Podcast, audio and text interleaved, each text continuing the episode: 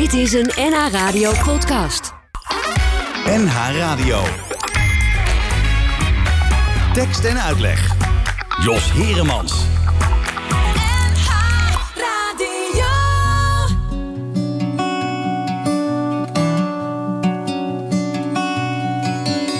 We speelden ooit verstoppertje in de pauze op het plein. We hadden grote dromen, want we waren toen nog klein. De ene werd een voetballer, de ander werd een held. We geloofden in de toekomst, want de meester had verteld: jullie kunnen alles worden, als je maar je huiswerk kent. Maar je moet geduldig wachten, tot je later groter bent. Is dit nou later? Is dit nou later? Als je groot bent, een diploma vol met leuks, waarop staat dat je volwassen bent. Is dit nou later? Is dit nou later? Als je groot bent. Ik snap geen donder van het leven. Ik weet nog steeds niet wie ik ben. Is dit nou later?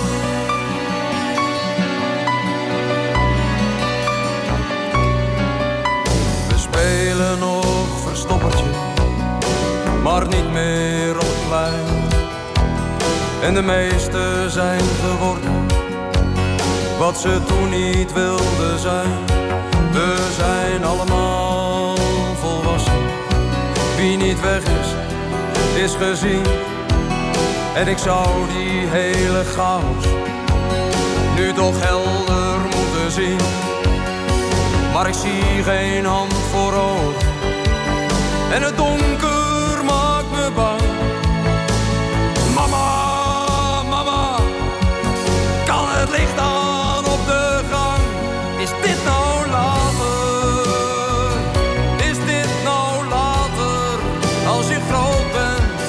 Een diploma vol met leugens, waarop staat dat je de waarheid kent. Is dit nou later? Is dit nou later? Als je groot bent, ik snap geen donder van het leven. Ik weet nog steeds niet wie ik ben. Is dit nou later?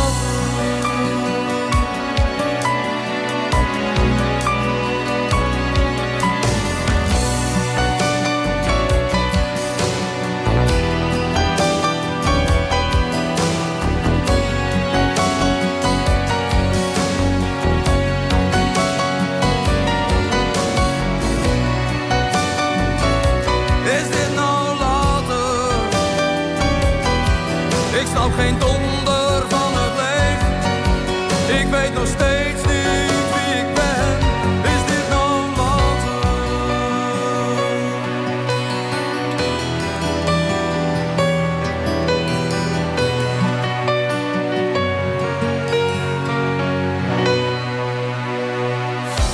Ja, goedemiddag. Welkom bij Tekst en Uitleg op deze zaterdagmiddag.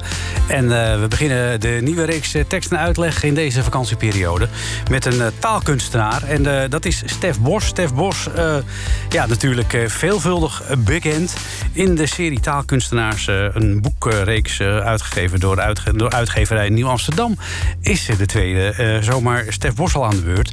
En we hebben hem aan de lijn. We hadden een hele mooie, ingewikkelde constructie bedacht om een soort live verbinding tot stand te brengen.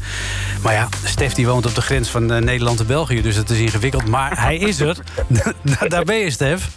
Goedemiddag, Jos. Ja, dat lukte niet, hè? Nee, dat was een beetje lastig. Maar telefonisch gaat het allemaal hartstikke goed. Dus we doen gewoon alsof je hier zit.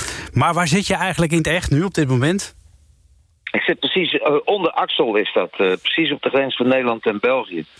En daardoor is de verbinding doorgaans een beetje moeilijk hier. Dus ik moet dan echt op een plek in de tuin gaan zitten, waardoor ik weet dat ik connectie met Noord-Holland kan maken. Zo, weet je, dat in een straal gaat. Nou, voorlopig gaat het goed. Dus laten we hopen dat we zo lang mogelijk contact met elkaar kunnen blijven houden.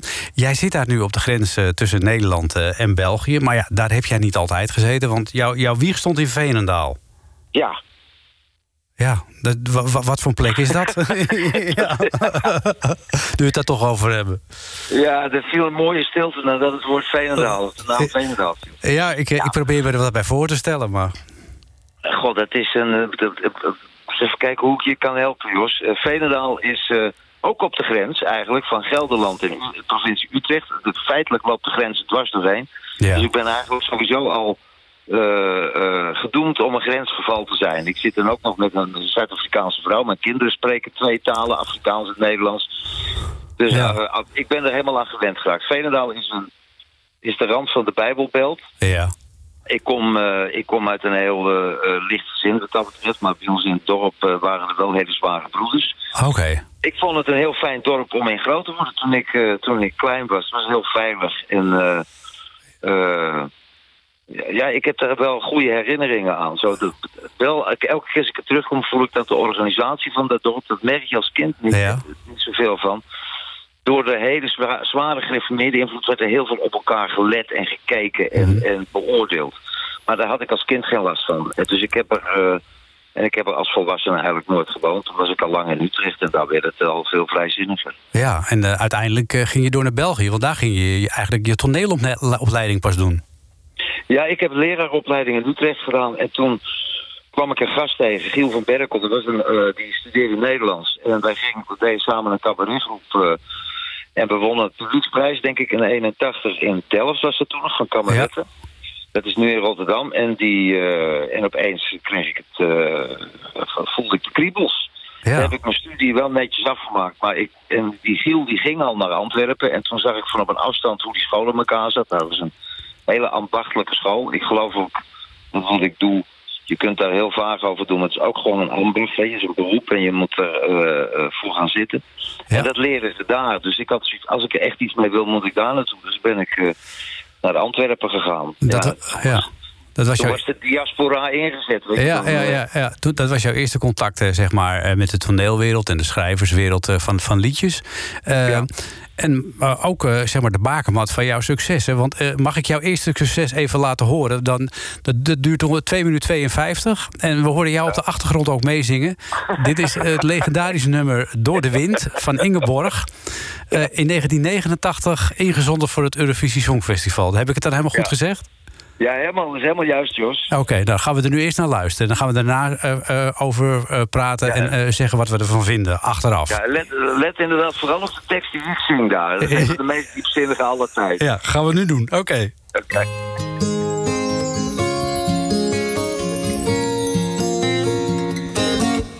Door de wind, door de regen, dwars door alles heen.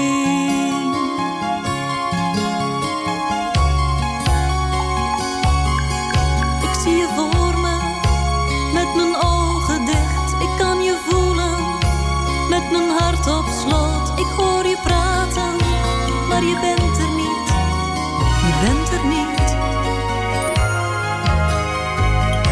En ik voel me verloren als ik jou moet verliezen. En ik blijf van je dromen, want ik kan je niet missen. Ik kan je niet missen. Door de wind, door de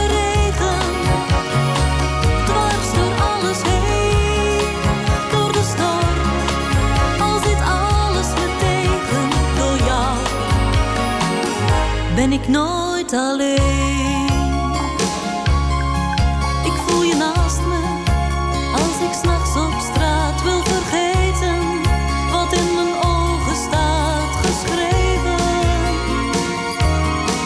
Je moest dus weten. En ik wil me verliezen in de roes van een winnaar. En ik zou willen schreeuwen.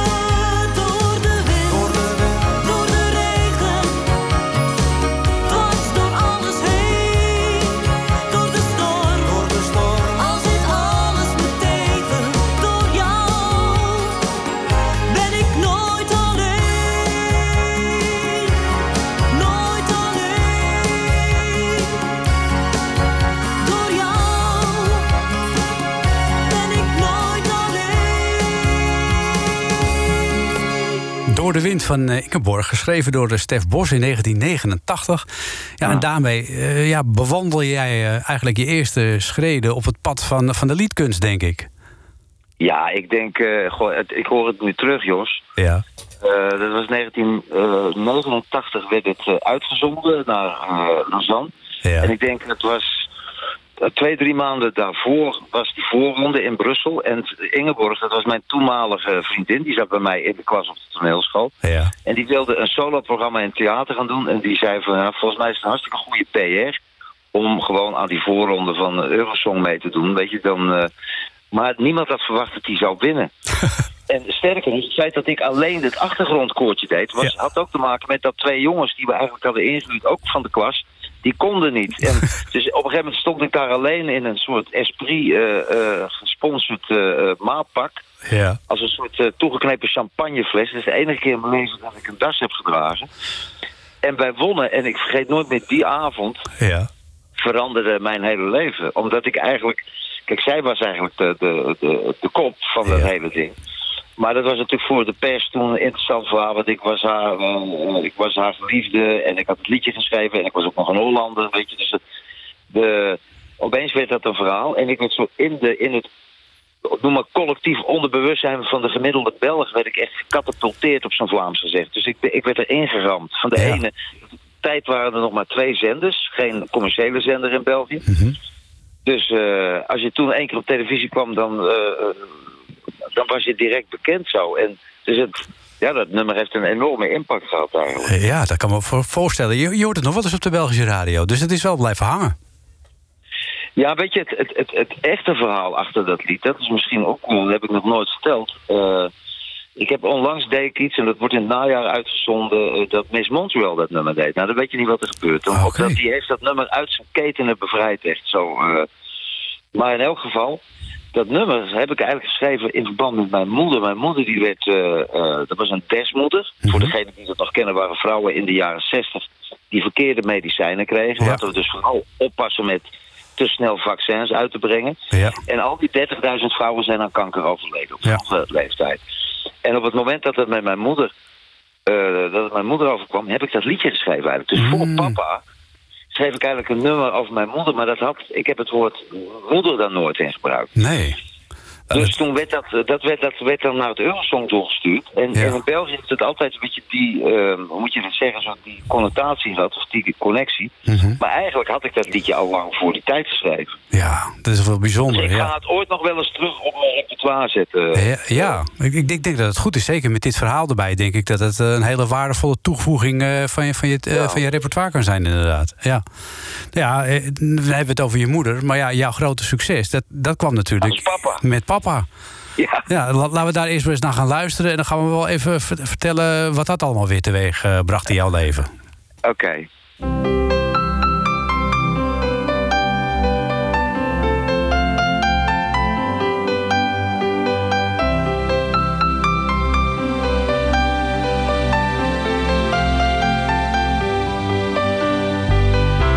Ik heb dezelfde ogen...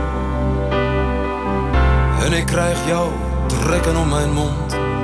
Vroeger was ik driftig, vroeger was jij driftig, maar we hebben onze rust gevonden. En we zitten naast elkaar en we zeggen niet zoveel. Voor alles wat jij doet heb ik hetzelfde ritueel. Papa, ik lijk steeds meer op jou. Ik heb dezelfde handen ik krijg jouw rimpels in mijn huid. Jij hebt jouw idee, ik heb mijn idee. En we zwerven in gedachten, maar we komen altijd thuis. De waarheid die je zocht en die je nooit hebt gevonden.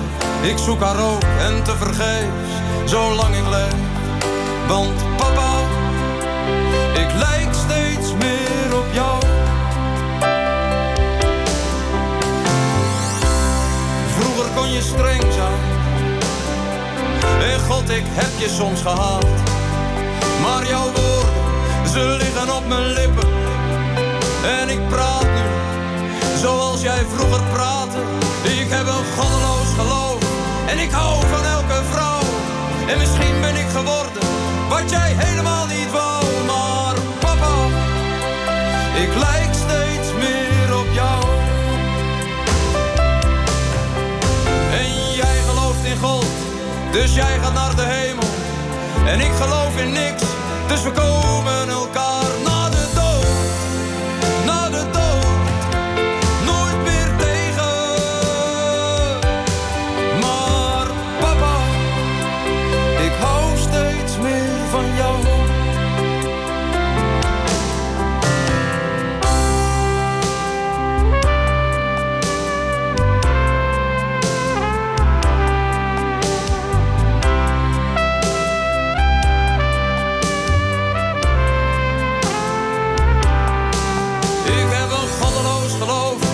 Ik hou van elke vrouw.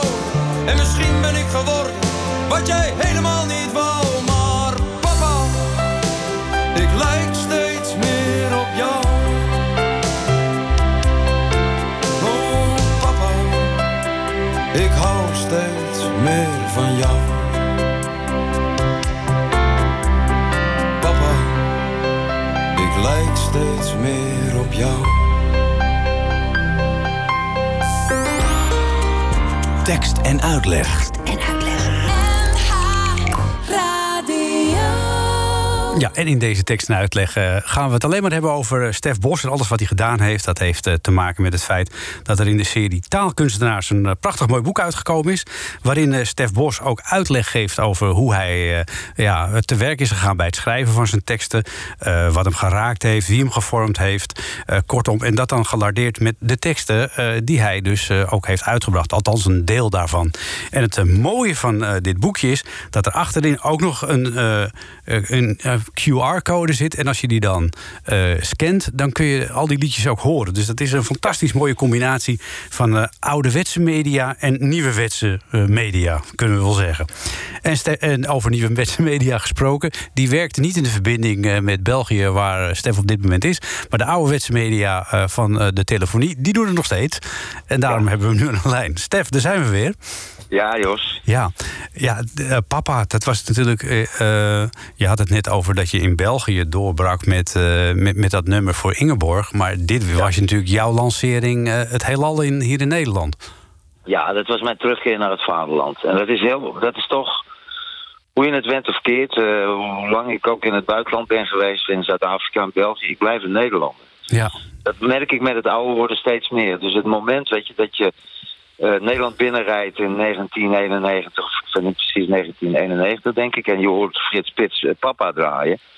Nou, dat gebeurde er wel iets met mij. Niet uit ijdelheid, maar veel meer van je wilt thuiskomen. Ja, dat snap ik. Hoe ver je ook reist, als je niet thuis kan komen, dan is dat reizen ook maar niks. Nee. En voel je je ook echt thuis? Want je woont in België en je hebt in Zuid-Afrika gewoond, maar voel je ook nog echt thuis in Nederland? Wat dat betreft? Ja, ik volg. Kijk, wij zitten hier. Ik ga altijd naar de Albert Heijn boodschappen doen. Je gaat even de grens over. Maar ik denk dat ik Nederland het meeste volg, omdat ik dat ook, hoe moet je dat zeggen, het beste ken. Weet je, ook als er dingen gebeuren daar, dat is toch het volk dat ik het beste kan lezen. Ja. Hier in Vlaanderen, ik ben hier heel graag, maar ik zal altijd een buitenstaander blijven. Ja. En ik moet ook altijd mijn best doen om mensen te begrijpen van hoe ze reageren, bij wijze van spreken. Ja, toch heb je een aardige leerschooldag gehad. Daar hadden we het net al even over. Hè, want je begon jouw opleiding, jouw liedjeschrijfopleiding in België, in Antwerpen. Ja. En daar kreeg je les van niet de minste. Onder andere Raymond van het Groenewoud, Johan Verminnen. Dat zijn wel jongens waar je wat van kunt opsteken, denk ik. Ja, joh, ik ben wat dat betreft redelijk ouderwets ingesteld. Ik geloof dat als je begint, weet je, dat je... Je hebt een beetje een mentor nodig. Ik had het in Boudewijn de Groot ook een paar jaar later, die de tweede plaat produceerde. Ja. Als je jong bent, dan heb je wel de vertelling en het verhaal, maar het is heel fijn om mensen tegen te komen die met liefde jou nog een hele horizon mee kunnen geven. Van god, daar kun je ook naartoe, daar kun je ook naartoe. Zonder dwingend te zijn, hè? Ja, de beste leraren die laat die zelf worden. Dat is heel belangrijk. Ja, jij schrijft eigenlijk aan het begin van jouw boekje ook een soort ode aan een van jouw leraren. Michel Oekhoff, als ik het goed uitspreek. Ja. Dat klinkt Russisch. Ja, dat was een gepassioneerde Rus. Daar kregen we literatuur van. Die sloeg stoelen kapot als die over boeken had. Weet je, dat was geen intellectueel. Dat was gewoon iemand met een liefde voor verhalen. Nou, die mensen... Kijk, je komt mensen in je leven tegen waar je niet zoveel aan hebt. En je hebt mensen die je tegenkomt die het vuur bij je aan de lont steken. Ja, dat zijn de gasten over wie het gaat natuurlijk. Ja, en wat voor teksten en wat voor ideeën bracht hij dan bij jou binnen? Nou, het is vooral, weet je, dat je daar s'avonds laat... Ik zat dan op school, schreef teksten. Nou, die teksten, dat was eigenlijk helemaal niks. Want ik zat ze te verzinnen, weet je. Ze kwamen niet vanuit zichzelf. Maar ja. hij had met een rode pen streepte hij liefdevol ongeveer alle zinnen door... en bestempelde ze als slecht. Ja. Maar gaf mij altijd het gevoel dat ik ergens zou kunnen komen... als ik maar hard genoeg zou werken en dingen zou leren en zo. En... Ja, dus het was een soort tweede vader, een soort geestelijke vader, wat dat betreft. Ja, en daarbij had je dan ook nog Raymond van het Groenewoud en Johan Verminnen. Je vertelt ook heel mooi dat je mooie herinneringen hebt aan de tijd bij hem. Dat hij op 5 hoog woonde in Antwerpen. En dat je dan al die trappen opging en daar met je teksten kwam. Hoe ging je daar naar boven? Opgewekt of toch een beetje zenuwachtig met lood in je schoenen van wat zou hij er vandaag van vinden? Nee, kijk, hij gaf bij ons op school literatuur. Hij was een soort ongeleide projectiel. Dus hij was altijd liefdevol.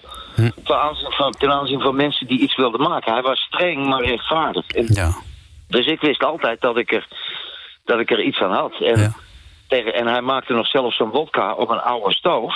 Ja. Dus tegen de tijd dat de 5e tekst passeerde en de vodka was gevoerd, wist niemand nog waar het over ging, bij wijze van spreken. Maar dat waren hele mooie, gewoon romantisch mooie avonden eigenlijk.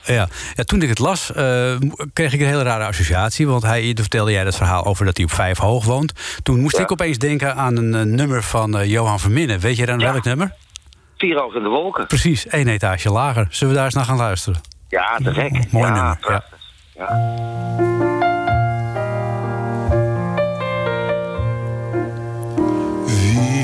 Hoog in de wolken, ja, daar woonden wij. In een stad die niemand beter kende dan wij. Met planten en een kattie, het behang papier op kroop. En achter vliegen joeg, de muizen waren lang dood.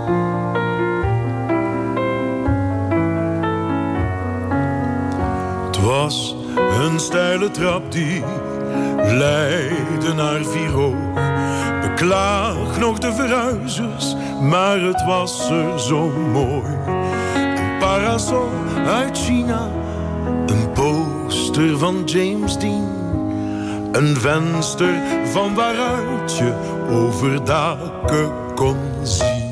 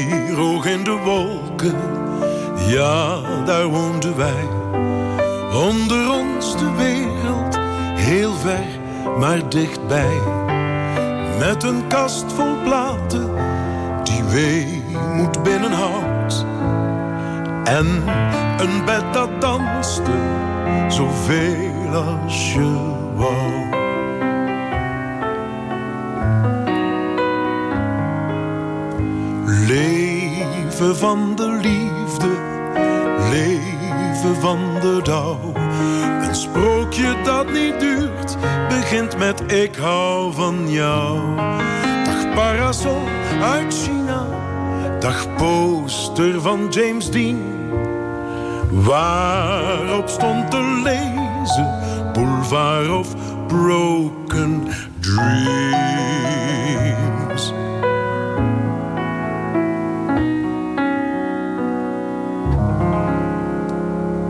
Een prachtig nummer, 4 hoog in de wolken, ja. Johan Verminnen. Stef Bos was een van jouw leraren. Wat heeft die man een stem, hè?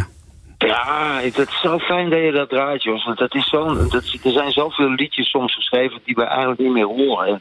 Ik zit er nu ook naar te luisteren, zo met jullie. En die pianopartij, dat is zo ongelooflijk mooi. Dat was Tars Lotens die dat speelde. Dat is een klassieke etude die hij eigenlijk daaronder speelt. En je voelt ook de invloed van Jacques Brel. En Johan zijn stem, dat is een soort betonmolen die begint als hij erin komt. Ja. Dat is prachtig. Ja, we hebben het al over tekst en over muziek. Dat zeg jij ook iets over in je boekje, van dat mensen dat dan vragen. Wat komt er eerst? Komt eerst de tekst of dan de muziek? Bij jou is dat vaak eerst de tekst. Maar er is één nummer waarvan je zegt, van daar heeft de muziek mij meegevoerd eigenlijk. Ja. Welk nummer is dat? Dat is Rue de Mouftard. Denk ik. Dat was het eerste liedje dat ik schreef, dat ik niet... Want ik ben toch een beetje een woordenjongen, weet je. En dan wil ik eerst weten wat het over gaat. En dan begin je een hele tekst te schrijven. En voordat je het weet, kan die tekst heel dwingend worden. Daar had ik wel eens last van. Dat je dan niet genoeg op avontuur gaat in de muziek. En ik weet dat ik woonde nog in Antwerpen. En ik had net een tweedehands vleugel gekocht. Of gehuurd eigenlijk. Een soort leasing. Alsof je een auto afbetaalt over 5 jaar.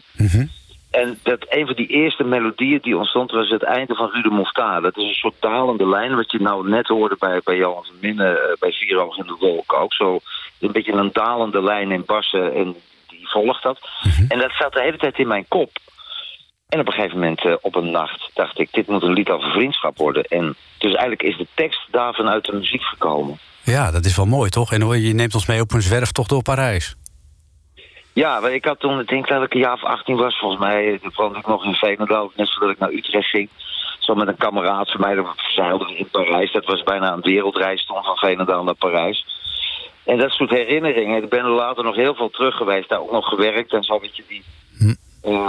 Dat bleef dan altijd hangen. En dat komt in zo'n lied terug, want dat was voor mij een beetje het begin van je leven. Zoals je 18 bent, dan ligt alles open, weet je. En, ik denk van, dan word je verliefd op 14, op een Frans meisje, maar er gebeurt eigenlijk helemaal niks.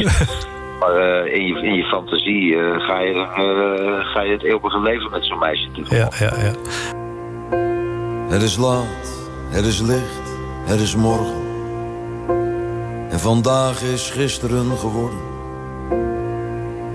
Kom vriend, wij heffen nog een glas op wat zal komen en wat was. Een nieuwe dag, de vroege vogels staan al op. Binnen een uur draait deze hele wereld zot. Dan staan de auto's zij aan zij, op een weg die God weet waarheen leidt.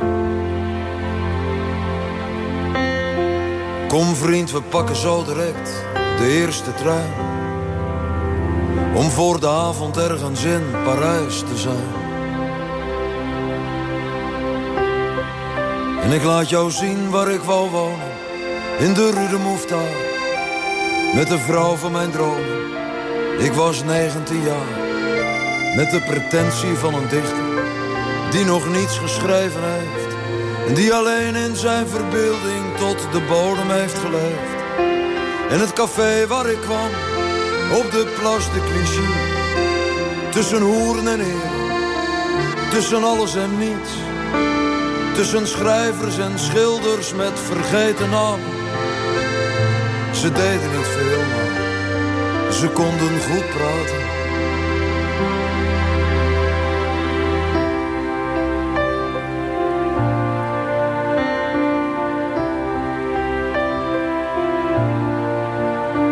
Kijk naar buiten, vriend. De wereld draait en draait.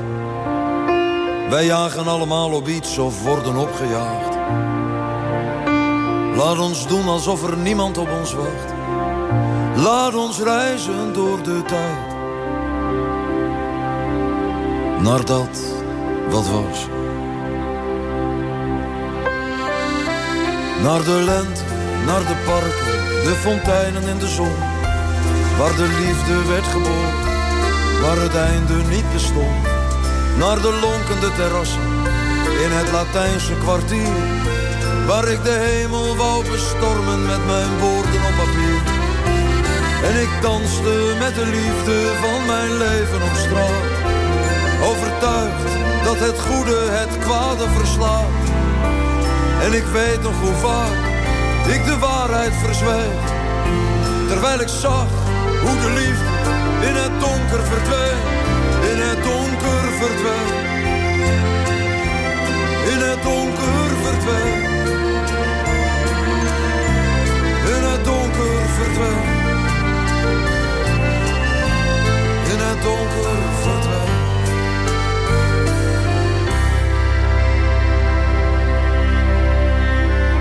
Het is laat, het is licht, het is morgen. En vandaag is gisteren geworden. Kom vriend, wij heffen nog één glas op wat zal komen. En wat was. Op dat wat zal komen en dat wat was. Nog één glas vriend, op wat zal komen. Op dat wat zal komen.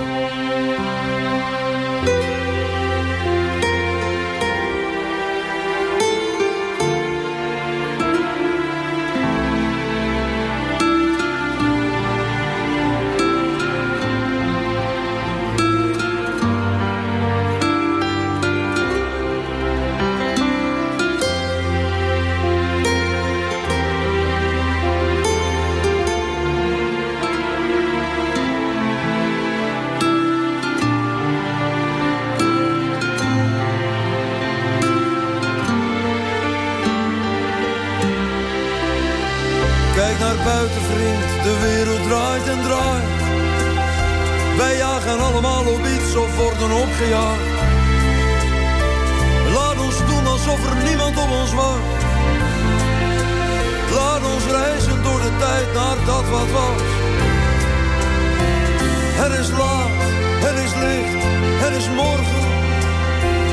En vandaag is gisteren geworden. Kom vriend, we heffen nog een glas. Wij heffen nog een glas. Op dat wat zal komen. En dat wat was, dat wat was. Dat wat was.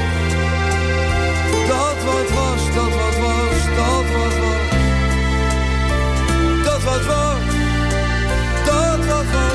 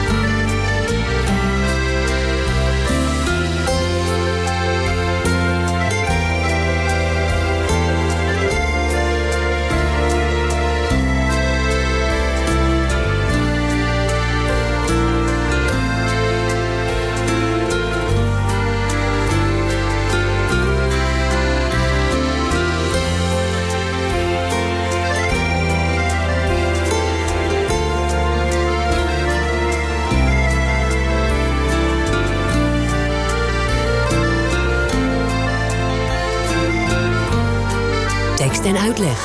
NH Radio.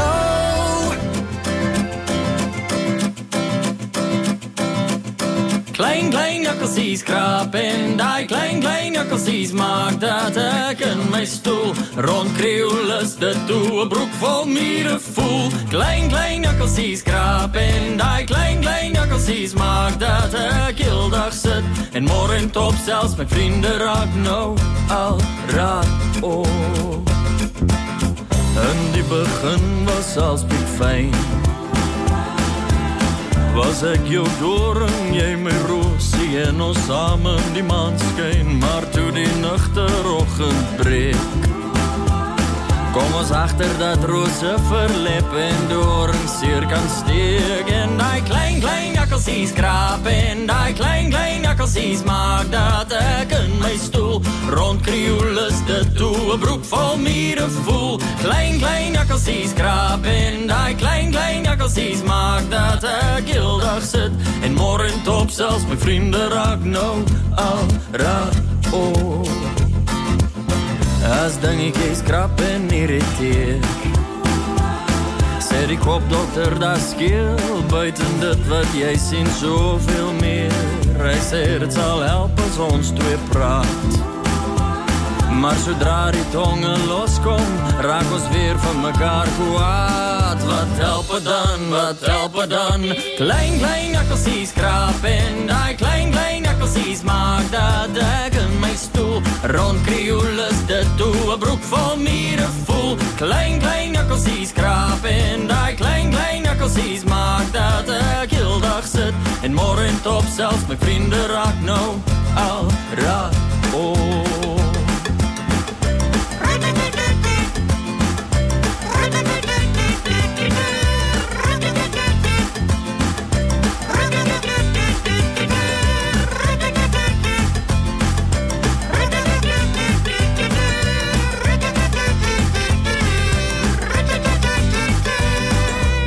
Daar komen 3 jaar kramp.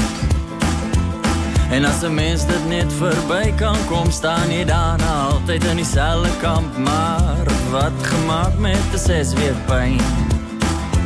Dus moest dus mis wat verdwijnt nog voor die ochtendzon kan schijnen. En die klein akkelsies krap en die klein akkelsies maakt dat ik in mijn stoel rondkrioel is de toe, een broek vol mieren voel. Klein akkelsies krap en die klein akkelsies maakt dat ik heel dag zit. En morgen top zelfs mijn vrienden raak nou al raad op. Klein akkelsies krap en die klein akkelsies maakt dat ik in mijn stoel rondkrioel is de toe, een broek vol mieren voel. Klein akkelsies krap en die klein akkelsies maakt dat ik heel dag zit. En morgen top zelfs mijn vrienden raak nou al raad op.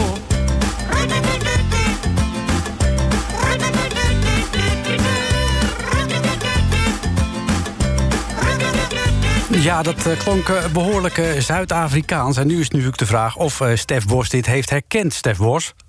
Ja, ik zit te genieten, maar ik ken het nummer niet. Dus ik zit de hele tijd te denken, er zitten prachtige zinnen dat jouw broek vol mieren voelt. Ja, en het heet... Weet je, in het Afrikaans, als je onrustig bent, dan zeggen ze, je hebt mieren in jouw gat. Ah, en ja. Je hebt mieren in je reet zitten. Ja.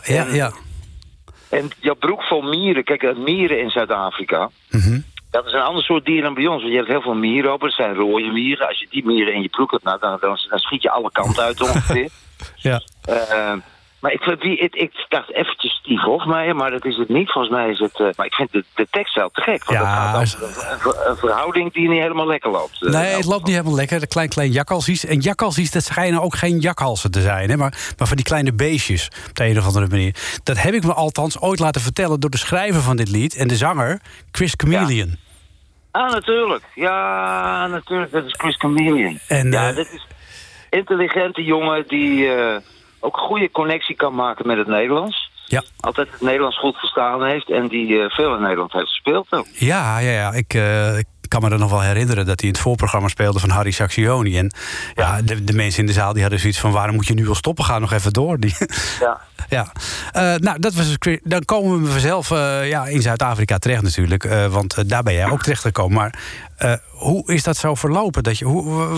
Wat voor zwerftocht ging daaraan vooraf... voordat jij in Zuid-Afrika terecht kwam? Ja, ik denk dat mijn leven hangt toch enigszins van toevalligheden aan elkaar. En ik denk ook dat de schoonheid van het leven is dat je af en toe toeval toelaat. Weet je, dat je niet alles probeert te plannen. En ik kwam op een terras 's avonds, denk ik ook rond 1991... in Antwerpen. Het was een zomeravond met 2 vrienden op stap. En ik ontmoette een Zuid-Afrikaanse songwriter, Johannes Kerkorrel. Dat is een soort Boudewijn de Groot van Zuid-Afrika. Een levende legende. En ik kende hem van 1 nummer en wij geraakten aan de praat. En dat werd een vriendschap voor het leven, totdat hij overleed. En via hem ben ik toen heel snel, die avond hadden we zoiets, die culturele boycott was net opgeheven. Oh, oké, ja. En we hadden zoiets, laten we proberen iets in het Afrikaans en het Nederlands samen te doen. En dan een zwarte stem erbij, iemand die Xhosa of Zulu zingt. En zo ben ik voor de eerste keer 5 dagen naar Johannesburg getrokken om een nummer samen te schrijven met hem. Ja. Dat werd een instante verliefdheid met een heel complex land. Wat ik altijd, uiteindelijk heb ik mijn vrouw te leren kennen. Was ik toen niet mee met hem op avontuur gegaan, had ik ook niet 3 kinderen gehad die geboren waren in Kaapstad, zeg maar. Nee, dat is wel bijzonder dan toch, hè? En is het ook vanwege de liefde dat je in Zuid-Afrika eerst een hele tijd bent gebleven en nu weer bent neergestreken in Vlaanderen? Of pendel je nog steeds? Ja, pendelde ik al van begin jaren 90. Maar toen zat ik ook veel in West-Afrika. Ik vond het te gek om hier te zijn. Maar na papa had ik wel heel snel zoiets, weet je zeker, als je zo'n instant beroemdheid krijgt. Daar was ik niet klaar voor. En ik ben een liedjeschrijver in eerste instantie, Jos. Dus je moet ook, als je te veel aandacht krijgt, dan verlies je een beetje het maken van dingen. En dat vind ik toch het leukste. Dus ik koos een beetje voor af en toe weg te zijn. En sindsdien ben ik gewoon thuis in Nederland en in België en later ook in Zuid-Afrika. En het maakt mij niet zoveel uit ook waar ik zit, want ik ben toch, waar ik mijn eigen taal hoor, daar kom ik wel thuis. Ja. En hoe is dat met jouw vrouw? Vindt hij dat ook geen probleem? Of heeft hij wel meer nog de hang naar Zuid-Afrika? Nou, die komt uit Kaapstad, maar heeft ook bijvoorbeeld een jaar in Barcelona, een jaar in München gewoond toen ze studeerde. Die is beeldende kunstenaar, heeft in Mexico gewoond, dus die kan... Die is ook niet zo honkvast. Maar voor haar is het wel lastiger. Ja. Zoals nu met die coronacrisis die we zo bijna toch een beetje achter de rug beginnen te krijgen. Zaten wij in Kaapstad, toen moesten we daar weg, want we moesten gerepatrieerd worden. Want ik moest sowieso hier zijn in Nederland en België. Mm-hmm. En dat was voor haar heel lastig. Toen voelde ik voor de eerste keer van, zij wist niet wanneer ze nog terug zou komen. Nee, dat kan ik me voorstellen. En dan is het wel echt haar vader en moederland, weet je. En... ik krijg die nooit helemaal weg daar. Nee. Dus het zal wel pendelen blijven tot het eind van mijn leven. Ja, nou ja, van de andere kant is dat ook wel weer mooi... als je op zoveel plaatsen thuis kunt zijn natuurlijk. Ja. Weet je nog wat het eerste nummer was wat je schreef in Zuid-Afrika? Het eerste stuk wat ik schreef... was eigenlijk met Kerkorrel. Dat was Aoua. Dat was een samenwerking. En toen begon ik zo die oude liedjes me te herinneren. Suikerbossie, daar hoorde ik toen. Daar heb ik toen tekst bij zitten schrijven. Mm-hmm. En De Taal van Mijn Hart, dat waren zo de eerste stukken die ik daar schreef. Maar Suikerbossie, dat was voor de eerste keer dat ik probeerde een soort Afrikaans te zingen. Ja, en kun je ook het verhaal vertellen van Wit Zand? Want dat is natuurlijk ook een nummer waarvan jij dan in het boek zegt... toen was ik eigenlijk in de rust tussen 2 helften van een soort voetbalwedstrijd van mijn leven. Ja, en dat is wel te gek in Zuid-Afrika. Omdat je komt op plekken waar echt niemand is. Hè? Dat was in de winter ergens aan de kust. Geen hond te bekennen. Zeg, kilometers lang strand waar je 2 weken lang niemand ziet. En daar ontstaan zo liedjes dan zak je vanzelf helemaal in jezelf op een gegeven moment. Ja. Dat is een soort zelfgekozen isolatie. Die ik toen vond ik dat wel eens fijn. Dan kon ik wel goed schrijven. Nu heb ik dat niet meer nodig. Nu... Zo tussen 10 minuten als ik met de kinderen naar school ga en dan kom ik terug... en dan kan ik opeens in hetzelfde tempo iets schrijven als waar ik toen een week over deed. Ja. Maar dat was wel een soort mijlpaalstuk voor mij. Ja. De afsluiting van een louterende periode of een begin daarvan? Ik denk het begin. Ik denk dat het begin was. Ik denk dat ik de eerste 40 jaar van mijn leven heel erg bezig was. En dat is ook mooi, weet je. Te worden wie je denkt om te zijn voor anderen. Mm-hmm. En het is een soort zoektocht. En vanaf mijn 40 staat het precies nu. Moet je worden wie je bent. En Wit Zand is daarvan zo absoluut het begin. Nou, dan gaan we daar naar luisteren. Wit Zand van Stef Bos.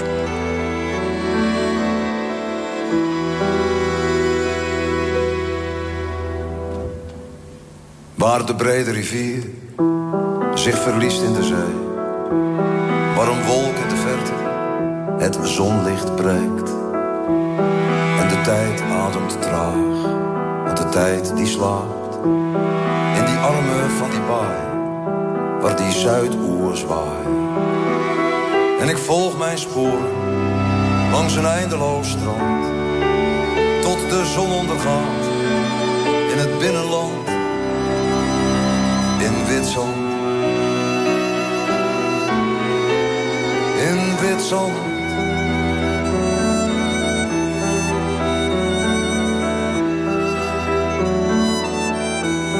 Wat je voelt dat er niets is gemaakt om te blijven. Waar je omkijkt en ziet hoe jouw sporen verdwijnen. Want de golven die komen en de golven die gaan. En de zee die beweegt op de maat van de maan. In een land waar de toekomst vecht met het verleden. Ver van hier, in onrustige steden. Ver van dit strand. Ver van dit strand in wit zand.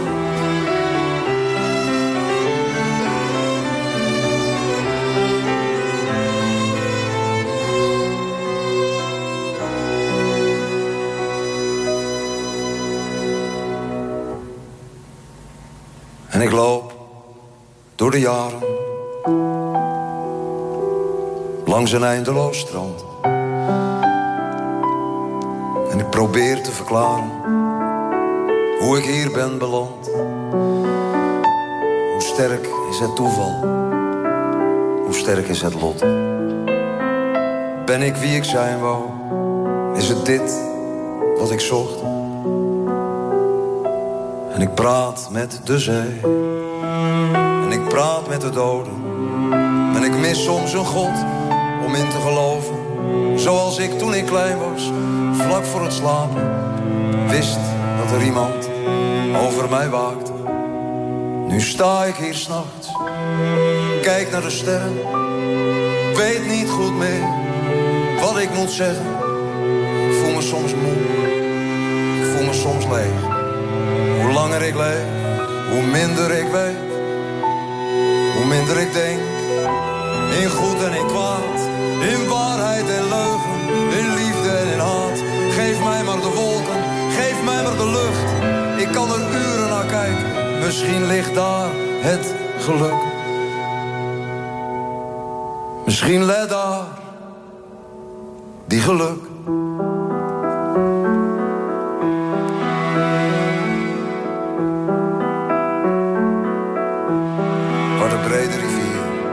Zich verliest in de zee.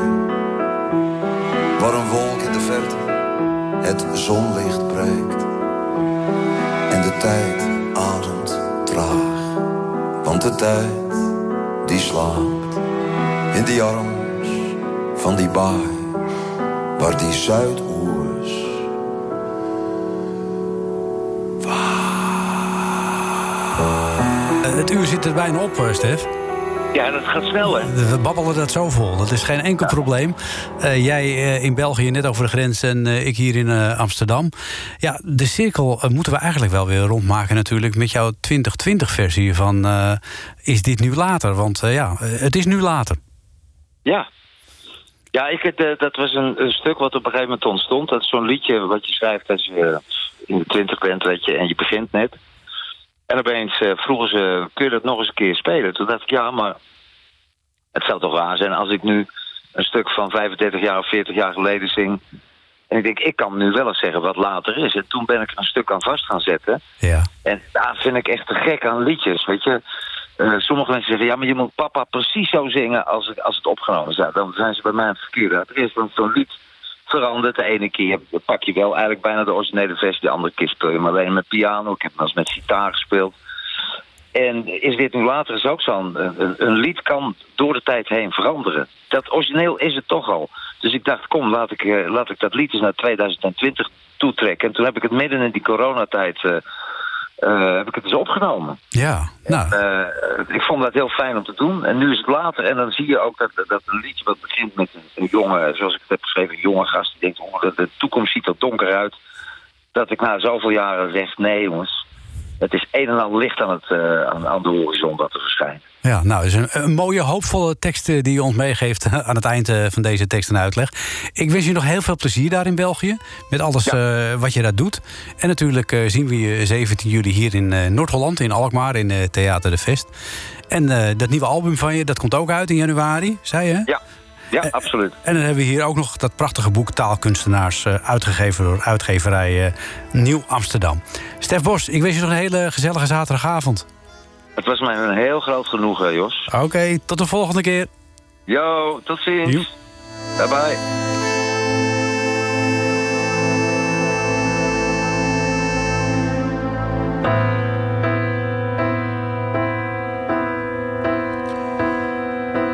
speelden nooit verstoppertje in de pauze op het plein.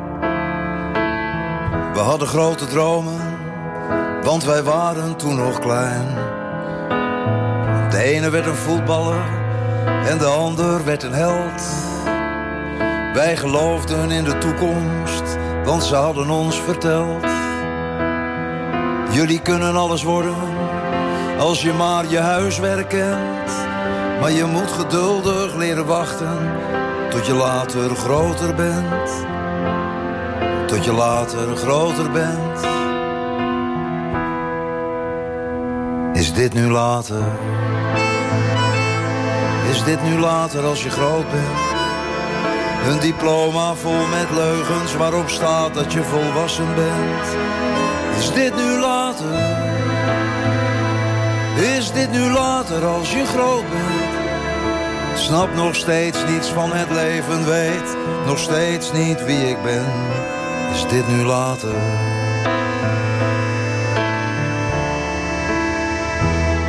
Zie, wij spelen nog verstoppertje, maar niet meer op het plein. En de meesten zijn geworden wat ze misschien toen niet wilden zijn.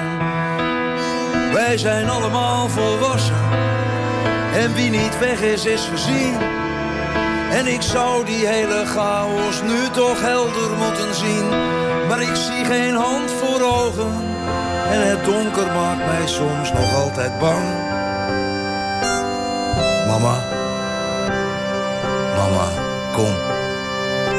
Laat nog een keer het licht aan op de gang. Laat het licht aan op de gang. Is dit nu later? Is dit nu later als je groot bent? Een diploma vol met leugens waarop staat dat je volwassen bent. Is dit nu later? Is dit nu later als je groot bent? Snap nog steeds niets van het leven, weet nog steeds niet wie ik ben. Is dit nu later? En nu is het later. Ben vader van 2 dochters en een zoon. Zie de toekomst door hun ogen, schoonheid, waanzin, oorlog in de wereld waar wij wonen. Maar ik blijf geloven. Heb nog steeds mijn dromen niet verraden. Niet verkankerd, wel veranderd door de jaren. Heb later losgelaten. Leef alleen nog hier en nu. Leef alleen nog hier en nu. Want dit is nu later. Dit is nu later als je groot bent. En de ruimte is oneindig, zolang je maar je grens verlegt. Dit is nu later. Dit is nu later als je groot bent. En de ruimte is oneindig, zolang je maar je grens verlegt. Dit is nu later. Dit is nu later.